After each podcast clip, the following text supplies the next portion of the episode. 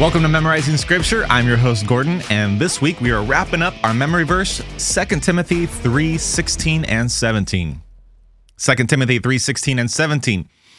It says, all Scripture is breathed out by God and profitable for teaching, for reproof, for correction, and for training in righteousness, that the man of God may be complete, equipped for every good work. I hope this week has been beneficial for you as well. I've learned a lot, and again, I've just researched a lot of different things and kind of leaned on the systematic theology, Wayne Grudem's section of character of Scripture, and this is our fourth part this week on the character of Scripture, and more specifically, we're going to talk about the sufficiency of Scripture. And so the sufficiency of Scripture, is Scripture enough? Do we need other writings or other teachings? Does the Bible have all the words needed for people throughout all of history for salvation, for trusting God perfectly, for obeying Him perfectly? Yes or no? Yes. So if we go back to our memory verse and just back up a little bit in 2 Timothy 3:14 and 17, we'll just point out a couple things. And this one, the sufficiency of Scripture, this whole part here, there was a lot of great information. I'm not even going to scratch the surface, and I would encourage you, again, to read some of that in the chapter of systematic theology, or just research on what people have put out there. There's a lot of great information out there, but here we go. We're going to jump in, and 2 Timothy 3:14, it says, but as for you, continue in what you have learned and firmly believed, knowing from whom you have learned it, and how from childhood you have been acquainted with the sacred writings, which are able to make you wise for salvation through faith in Jesus Christ. Excuse me. And then all Scripture is breathed out by God, profitable for teaching, for reproof, for correction, and for training in righteousness, that the man of God may be complete, equipped for every good work. All right. So all the good works, just even that last thing we just talked about, all the good works that God wants us to do are confirmed here that Scripture is sufficient enough to equip us to do those good works. That's what he said. Every good work, not just some of the good works, not just the ones that, I don't know, but every single good work. But the question arises, not everything in the world is answered in the Bible. So how is it enough?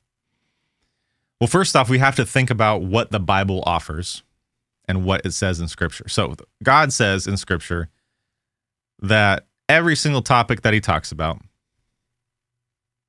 the answers there are truthful and is all that is needed. So when God speaks on Christ, on the atonement, on the Holy Spirit, those doctrines, or he talks about marriage or parenting or the government relationship to Christians, those things are clear and are sufficient and Scripture. We don't need other people's writings to clear things up, or to say, you know what, I like the way that person wrote that about marriage.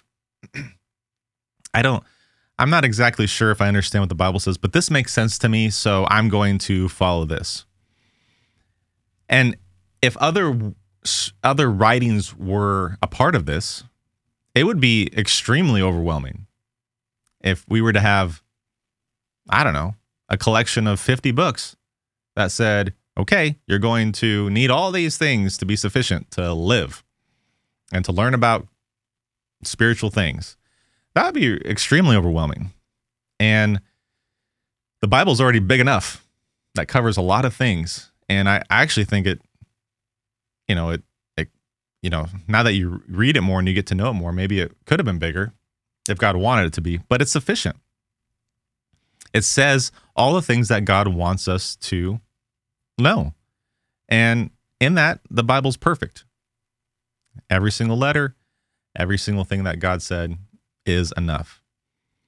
But the example that I want to give is, okay, so in those main things, marriage, parenting, government relationships to Christians, speaks on Christ, the Holy Spirit, if all that is in there, what about other things? And the example I want to give is the order of worship in the church.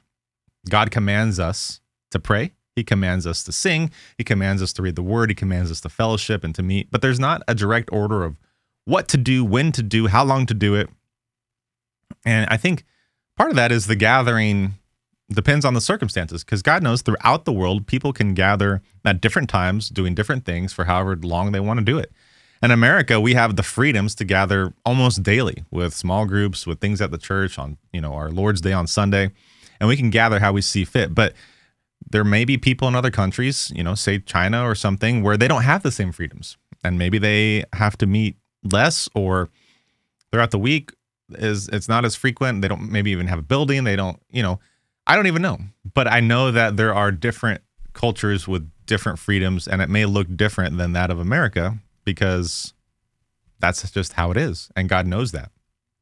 And so that's just an example to know that, hey, there are some things that God's not going to clearly say, because we don't need to, like, even for instance, like what we should have for lunch today. I mean, I guess God even does talk about that. You can eat whatever you want. But my point is, I think you understand my point, that there are the things that we need life for, the things that we're going to put our foundation on. And even if we learn nothing else, no other writings in the world are what we needed to find true life and a blessed life with God. And so those are the main moral and doctrinal questions. And God allows Scripture to have those answers, and He wants us to find them in Scripture.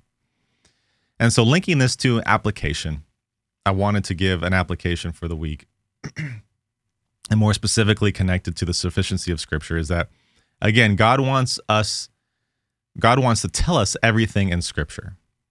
If we have a problem, if we have a need, if we need guidance, Scripture is enough. And the more Scripture we find, the more Scripture we use, the more answers we'll find, the more knowledgeable we'll be. And He wants us to use that. And again, we talked about this in the Clarity podcast a couple days ago, that it may seem fuzzy a little bit, it may seem confusing, and also may be pretty clear, but some of that clarity is hard to swallow. When God says, go make disciples of all nations, it's like, oh man, I have to go make disciples. I have to meet people and teach them about God. Well, that means I have to learn about God, which means I have to open up the Word, and I have to start there. So it is a process, but everything in Scripture is sufficient for our guidance and for our problems and for our needs. And so God wants us to pursue that. And the next thing is, we're not to add anything to Scripture. So the flip side of that is we're not to add anything to Scripture. Nothing, there is no writings in the world that are equal to Scripture. And there are many religions that claim to be divine. I even visited a church one time that had some scriptures on the wall, but they also had, all you need is love, the song lyric. And they quoted John Lennon. And it seemed a little silly, but a lot of people live their life like that, and they don't understand the rest of Scripture. And so they're adding something to Scripture, but in that case, they're probably taking away a lot of Scripture too, because they're just focusing on all you need is love. And a lot of the writings out there that are trying to tell us how to live are probably also opposed to God's commands or doctrines. And one of the great things about the devil's false teaching, and I say great loosely, one of the most terrible things, I suppose, about the devil's teachings is that they're half true. If the devil was teaching 100% false things, people would think that's probably pretty weird. Like, if, you know, I don't even know what an example would be, but a lot of the false teaching that is brought up in the Bible and that also we experience today is because elements of it are true. And so it sounds right, and it sounds maybe even biblical, but they're adding something to Scripture. And whether they do it in speech or in writing, we are not to add things to Scripture, and that's why we must know it. And the third point with that is, God does not require us to believe anything else but God that is not in Scripture. So the Gospel of Thomas, the Gospel of Judas, they don't matter. We don't ever need to read those to live our Christian walk out. He doesn't require us to believe anything else about God that is not already in Scripture. And so we need to focus on that. And just like, I don't know if you've seen that movie, Catch Me If You Can, with Leonardo DiCaprio and Tom Hanks. It's been a while since I've seen that movie, but that story comes out from a true story where they the character in that story, I'm forgetting his name at the moment, but he creates checks and he got arrested for that and put in jail. But then he also got taken out by the government to see counterfraud checks and help the government find false counterfraud checks. And how we do that, when we know it's counterfeit, we first have to know exactly what is the truth. And that's what's stated in that movie. And I think that applies to what we should be doing with Scripture. We have to know first what is Scripture, what is the truth. And then when we see a counterfeit, we can more easily identify it. Because if we don't know what the truth is, we can see one check and we can see another counterfeit check and they can look almost identical. And we can take that counterfeit check thinking that it is real, but it's false. And so what is the worth of a counterfeit check? Nothing. In fact, if you apply that to money or like actual dollar bills, you know, that can get you in trouble because they don't know where it started from. So anyway, my point is we don't need to believe anything else, and it can help us identify false gospels. And the last thing I want to give in this podcast is just the idea that there is no need for modern revelations. God has given us everything he wants to tell us in Scripture. Now, many people claim to be prophets today, and even prophets today admit that they do it wrong. They get it wrong, which is weird, because in the Old Testament, one of the qualifications for being a prophet is to get it 100% right. Otherwise, it's the death penalty. They would kill you if you got it wrong. And so God takes his word very seriously. He wants his word to be 100% right. And so if we're going to tell it, we need to be as accurate as possible. And so it's the word of God. We need to respect it. It's not the loosey-goosey Bible. We're going to say whatever verses that we want to say that fits my thoughts. We want to read the word of God and try to explain it the best we can, especially to our, if we're a leader, to our immediate church and what applies in the season that we're going through. But we don't need a modern revelation. We shouldn't be seeking modern revelations that, okay, God told me to do this or God told me to do that. And Scripture is sufficient. In fact, if you have a modern revelation and God is speaking to you, then you need to consider what that looks like on a broader scale. Because if God is speaking to you,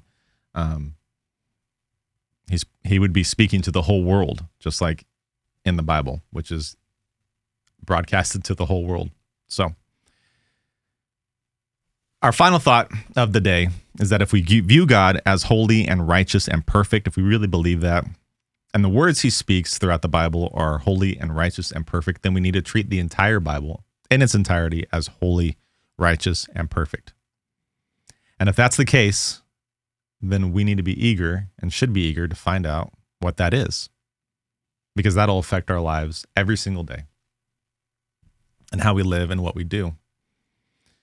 And so I hope this week was encouraging for you and you learned a little bit about the character of Scripture.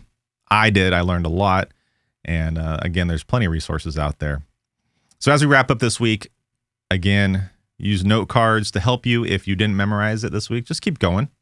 We're going to do a review week here pretty soon of the Scriptures we've already learned because, again, repetition is important. If we don't repeat it, we tend to forget it.